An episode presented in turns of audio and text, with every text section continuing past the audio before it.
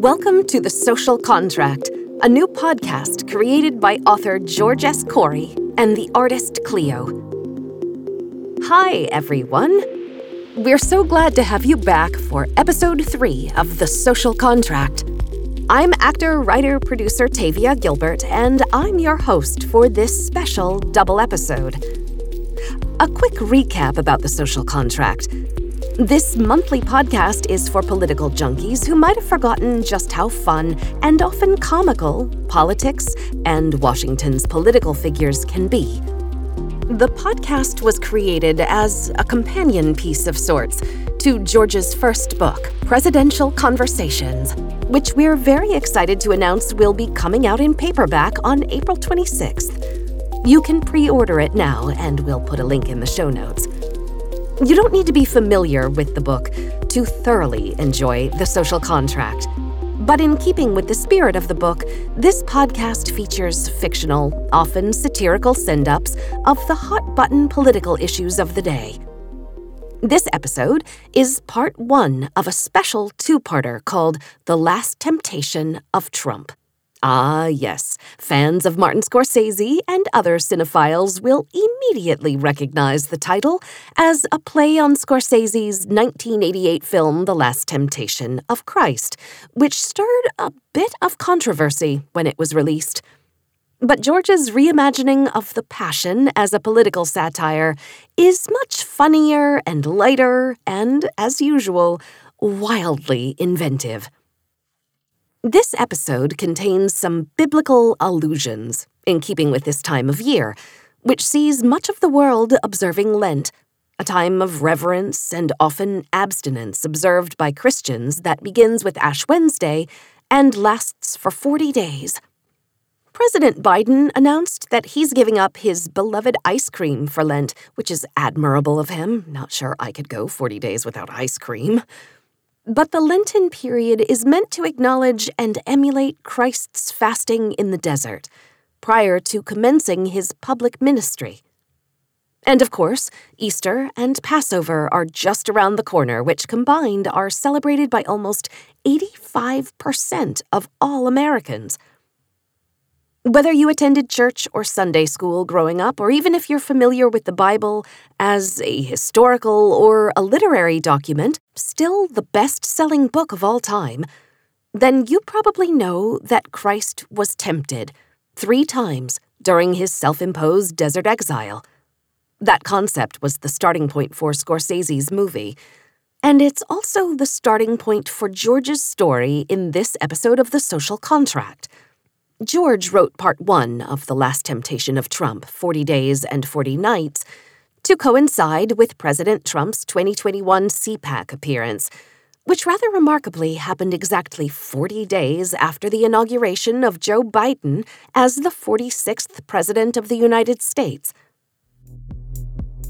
George sets this tale on the golf course, not in the desert, where none other than Senate Minority Leader Mitch McConnell takes on a downright devilish role to tempt Trump with promises of a return to power. It's interesting to note how the tides have and have not changed since this time last year.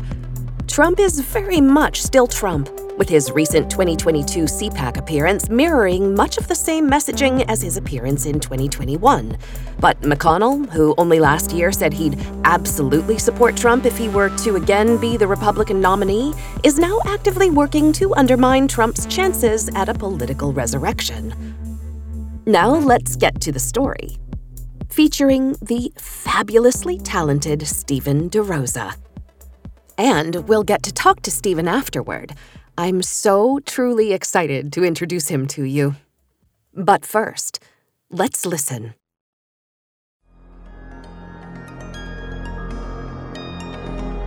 The Last Temptation of Trump. Part 1 40 Days and 40 Nights. Donald J. Trump was feeling downright despondent it had been 40 days and 40 nights since the so called presidential inauguration of Joe Biden. In his view, Trump had been unlawfully expunged from the White House and was forced to relocate to his palatial Mar a Lago estate in Palm Beach. Sure, people still called him Mr. President around the club, but that hollow greeting was a far cry from his glory days as the 45th President of the United States. A bright spot in his otherwise humdrum new life was that he could golf to his heart's content. Not that anything had ever stopped him before. His unlikely golfing buddy was none other than Senate Minority Leader Mitch McConnell. Sure, Trump and Mitch acted like they hated each other for the cameras, and in fact, they did dislike each other.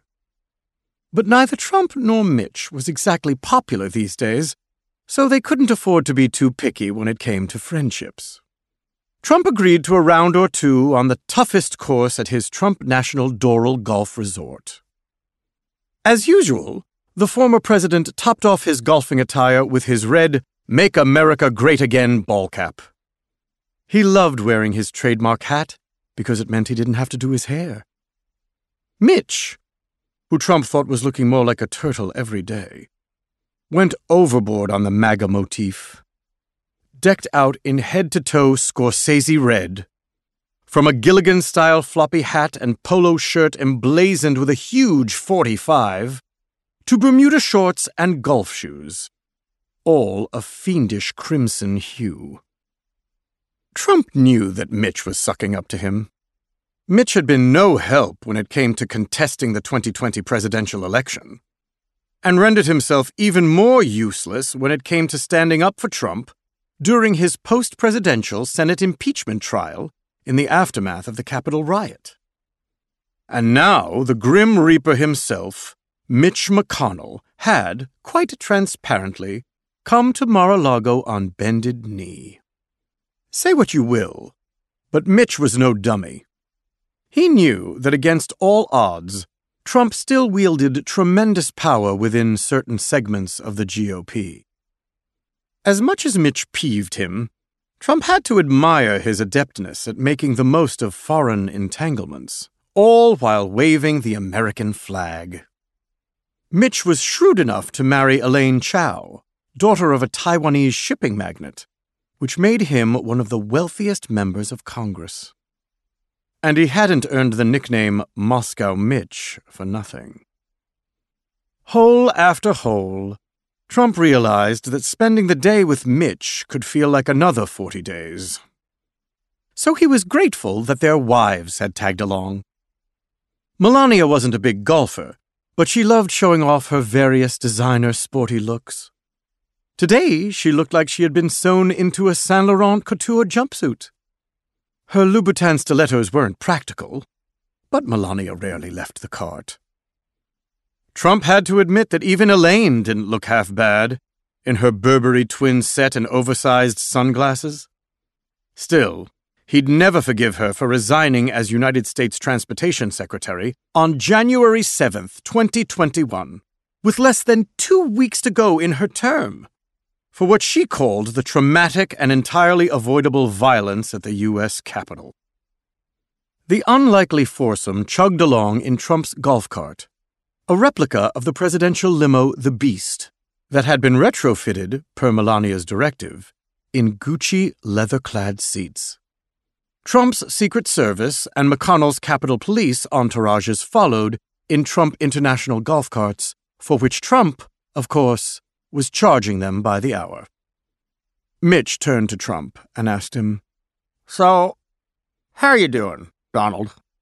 I mean, really. Don't ask, it still burns me up that Joe Biden, of all people, gets to use my Twitter handle at POTUS, spewed Trump. It's been more than 40 days and 40 nights since I've been banished from Twitter. Who the hell does this guy at Jack think he is? Looks like he's homeless, but they say he's worth even more than I am. How is that possible? Just then, bumpity bump, their golf cart veered off course right into a cavernous sand trap at the 11th hole. Trump stepped out of the golf cart and lost his footing. As he sunk ankles deep into the sand, he started feeling dizzy. A fierce wind bellowed. as a cloud of sandy particles enveloped him. When it finally subsided, Trump wiped his eyes and looked around him. The sand trap had become a desert. He looked up, and the sky had reddened. Mitch was perched against this backdrop, still dripping in MAGA red, somehow looking much bigger than he had just a few moments before. He stretched his arms out and spoke dramatically. Donald, if thou promise to give me an exalted position when you return to your seat of power, I shall compel at Jack to miraculously restore your Twitter privileges as if turning a stone into a loaf of bread. Believe me, I have my ways. Although Trump was tempted, he didn't trust Mitch and was able to resist his offer. Nice try, Mitch, he said. But you know as well as I do that Twitter misses me a hell of a lot more than I miss Twitter. And I really miss it. Who knows? Maybe I'll start my own media platform, which of course would be huge. And I'm thinking a lot bigger than social media anyway. My people can't live on Trump's tweets alone. Thunder pierced the red clouds as Mitch ambled closer to Trump. Mitch's eyes were now red. Donald, you have amassed an army of undyingly loyal followers that will do anything you tell them to. I beseech thee, call for revolution now. Like Napoleon returning from exile in Elba, you too can reclaim the power that is rightfully yours and be carried to celestial political heights.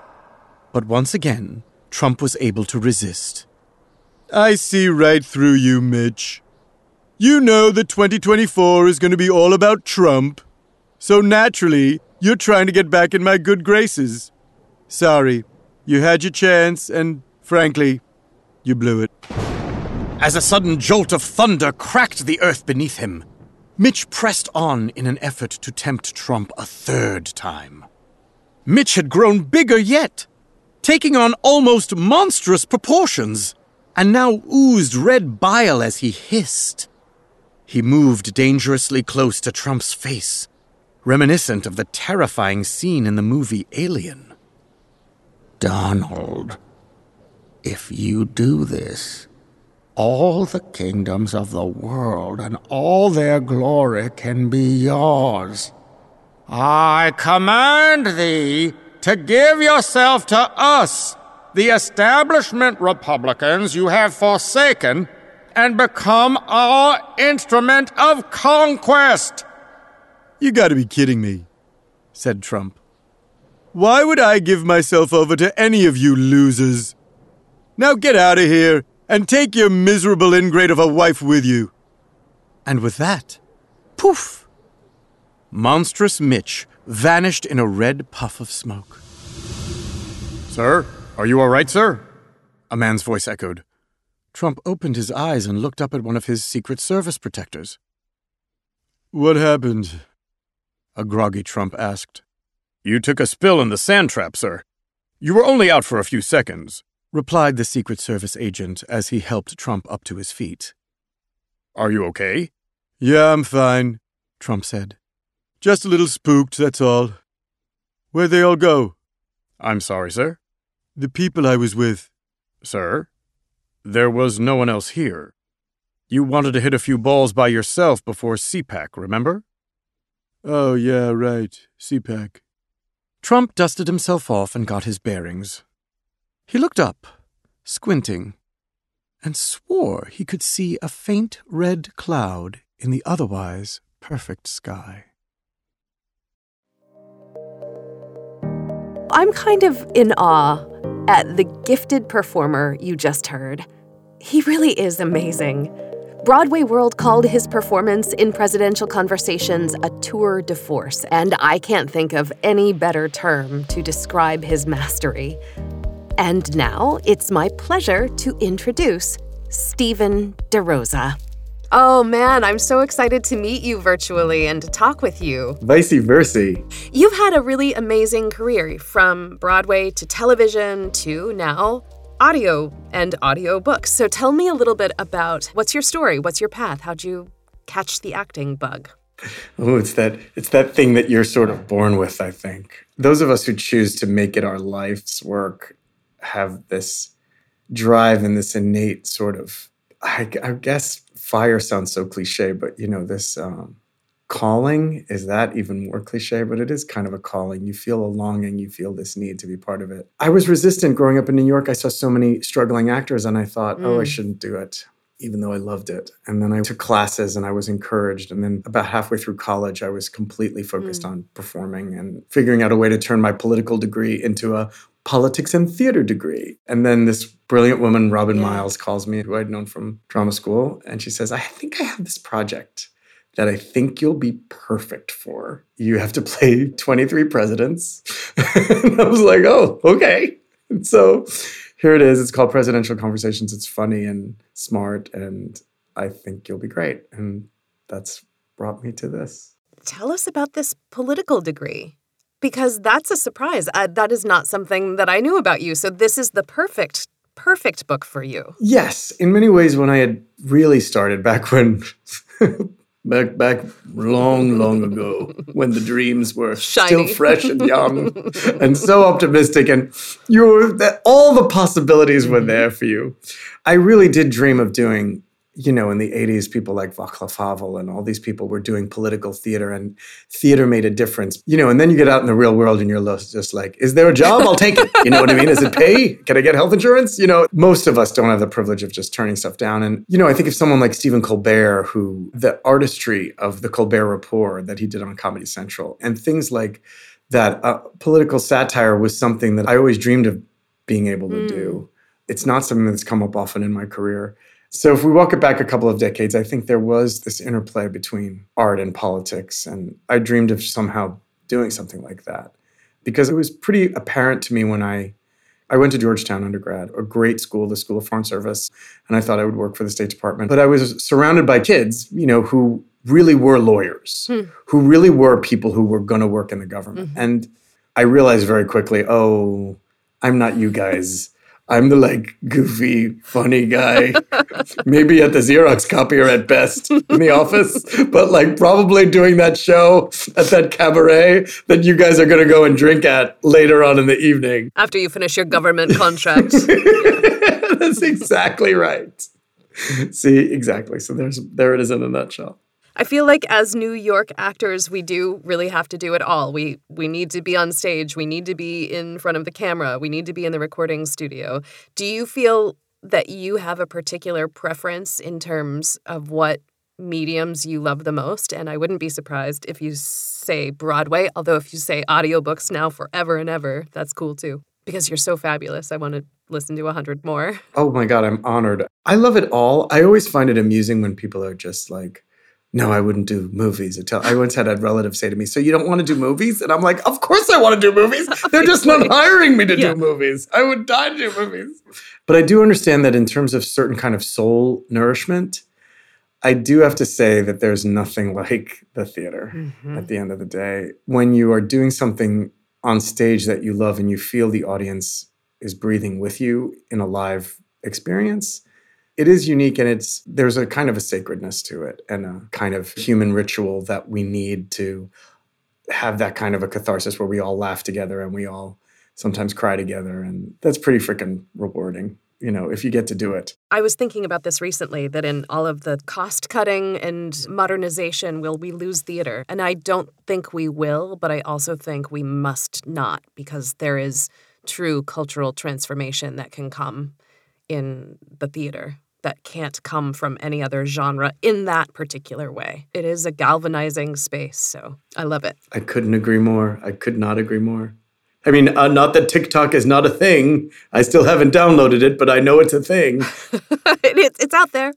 Tell me what it was like to voice those 20 presidents. So, you were invited by the wise and brilliant Robin Miles to be a part of this special project, but then you were shot out of the cannon. You played everyone from George Washington to Joe Biden and in between. What was it like? a little terrifying, to be honest, because I didn't realize that there isn't really rehearsal time when you're recording an audiobook. You just have to show up and do it. I had to make up about half of them in my head. I tried to cast the presidents with movie stars and tried to imagine their mm. voices or play with them. I, I wanted to and didn't want to exaggerate too much. Donald is naturally his own mm-hmm. exaggerations, but the other presidents were much harder hmm. because I had to try to keep each one of them distinct. And uh, yeah. a lot of YouTube research, again, a lot of, I thought George Washington, I kept thinking like Lord Grantham from Downton Abbey. I thought he'd be a good George Washington. Let's cast him for now. Yes, yes. Some of the voices I think landed better than others, but I think they all gave you enough of the flavor and the contrast mm. to convey the character. And so it was fun. I loved playing um, the drunk. I think it was, who is it? Andrew Johnson, maybe? He was fun. But I really just played him as an Maybe, old Southern yeah. drunk. I just wanted to just play someone who was just like, I want some more gin. I have no idea what he sounded like. There's no recordings of him. So I just said, let me just pretend like to be like a old school cartoon drunk. And and it was so that was a lot of fun. I think that's fabulous. just, just stupid. I mean, I'm sure you were going to video clips for whomever you could mine the materials, and then the things that you didn't have that available, you're looking at it from the point of view of a historian. And I love that it's a combination of political history and craft compilation to make these very distinct characters. They're yeah, they're just wonderful. She's making well done. me blush. Well done.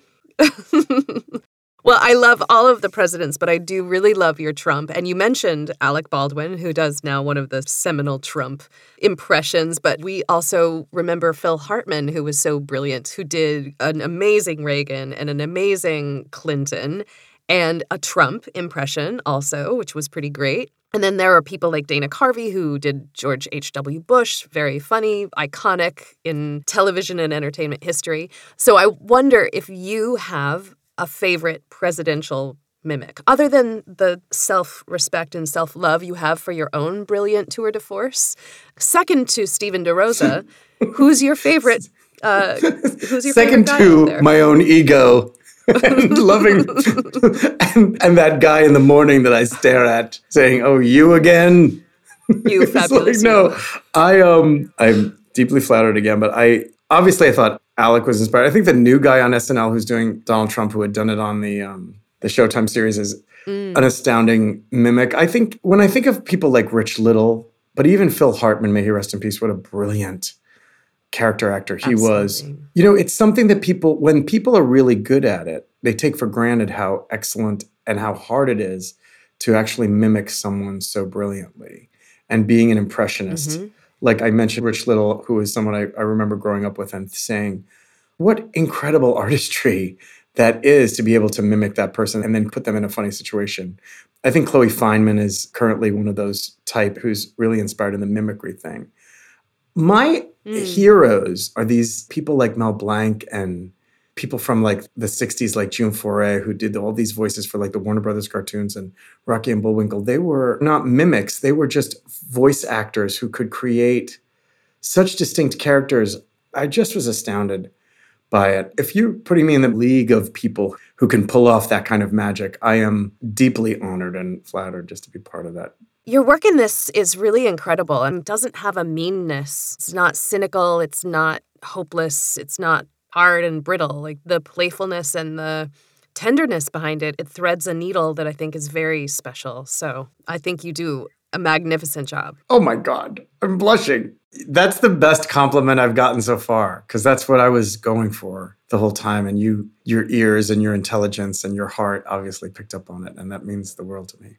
And that's what I also love about George because, you know, it's so easy just to bash Trump, but he's trying to impart a bigger message about empathy and just i'm not even going to say american values i'm just going to say human values you know what i mean that we need to invest in politically I would like to ask you about the Young Readers edition of Presidential Conversations, Presidential Conversations for Kids. So you will be back for another audiobook, and I'm wondering are you excited? What can you tell us about it? How are you going to thread the needle for kids? Tell us everything. I'm so excited about this sequel, if you will. So, we are seeing some of the same presidents, but in new and inspired locations where these young kids travel through time and are able to participate in history and learn about history and learn about these people, men, and in these significant moments. Let's be honest. These men. Let's be honest. They're men. Let's have faith in progress. Yes. Yes. Women out there. Yes. Not not lose faith. I don't want to give away the secrets. I just want to say it's going to be uh, fun and a wilder ride and a different ride in a way that I think hopefully will make kids of all ages, if you will, kind of excited about the history. And hopefully, I'll, if I do my job, it'll be a fun listen that might amuse a, a family on a car trip. I'm hoping.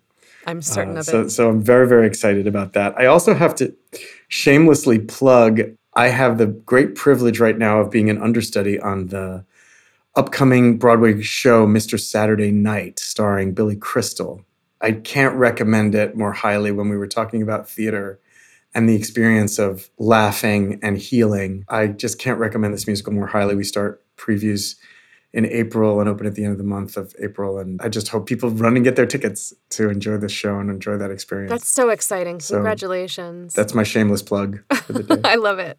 Well, thank you so much for being with us. And again, I think your work is really very special and it is a standout performance and a standout book.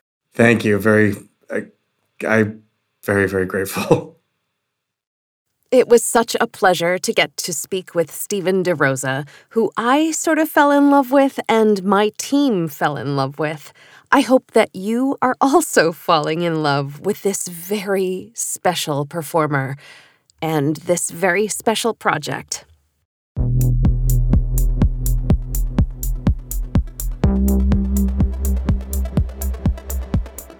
We are reaching the end of our episode. But before I say goodbye for now, I want to share a closing quote, as I do each episode. Today's quote comes from our first president, George Washington. It touched my heart, especially since this episode explores religious themes. Prior to President Washington's visit to Newport, Rhode Island in 1790, the leader of Newport's Hebrew congregation, Moses Seixas, wrote him a letter expressing his hope that his new administration would accord all its citizens with respect, regardless of their religious beliefs. Washington responded with a letter that contains these still resonant words. Happily, the government of the United States, which gives to bigotry no sanction, to persecution no assistance, requires only that they who live under its protection should conduct themselves as good citizens in giving it, on all occasions, their effectual support. Words to live by. Ron Chernow, author of the Pulitzer Prize winning biography Washington, A Life, would agree. He calls this Washington's most beautifully enduring statement on religious tolerance. I hope, like me, you're already looking forward to our next episode, which comes out on April 25th. Remember, we always release on the last Monday of the month. Our next episode will feature part two of The Last Temptation of Trump, called The Last Supper Club. Stephen DeRosa will be joined once again by Robin Miles on this one, and I can't wait. I want to thank our extra special guest, Stephen DeRosa, and of course, creators of The Social Contract, George S. Corey and Cleo. Learn more about George S. Corey at georgescorey.com and about Cleo at theartistcleo.com. If you enjoyed this podcast, it's a safe bet you'll really enjoy George's book, Presidential Conversations, available in hardcover, digital, and audio, and coming in paperback on April 26th. Pre order it now. We'll give you all those links in the show notes. And if you take a look at our episode transcript, you'll be able to see Cleo's futuristic art for The Last Temptation of Trump, and you won't want to miss it. Most of all, I want to thank our listeners. We are so glad to have you with us. Be sure to follow the Social Contract Podcast, available wherever you find your favorite podcasts. We hope this will become one of them. If you enjoyed today's episode, we'd love it if you'd rate and review us. We are on Twitter, Facebook, and Instagram at MyTSC Podcast. This has been the Social Contract Podcast, created by George S. Corey and Cleo. Produced and hosted by Tavia Gilbert. Senior producer Katie Flood. Music courtesy of Listen Audio. Mix and master by Kayla Elrod. This has been a podcast from Listen Audio in association with Talkbox Productions.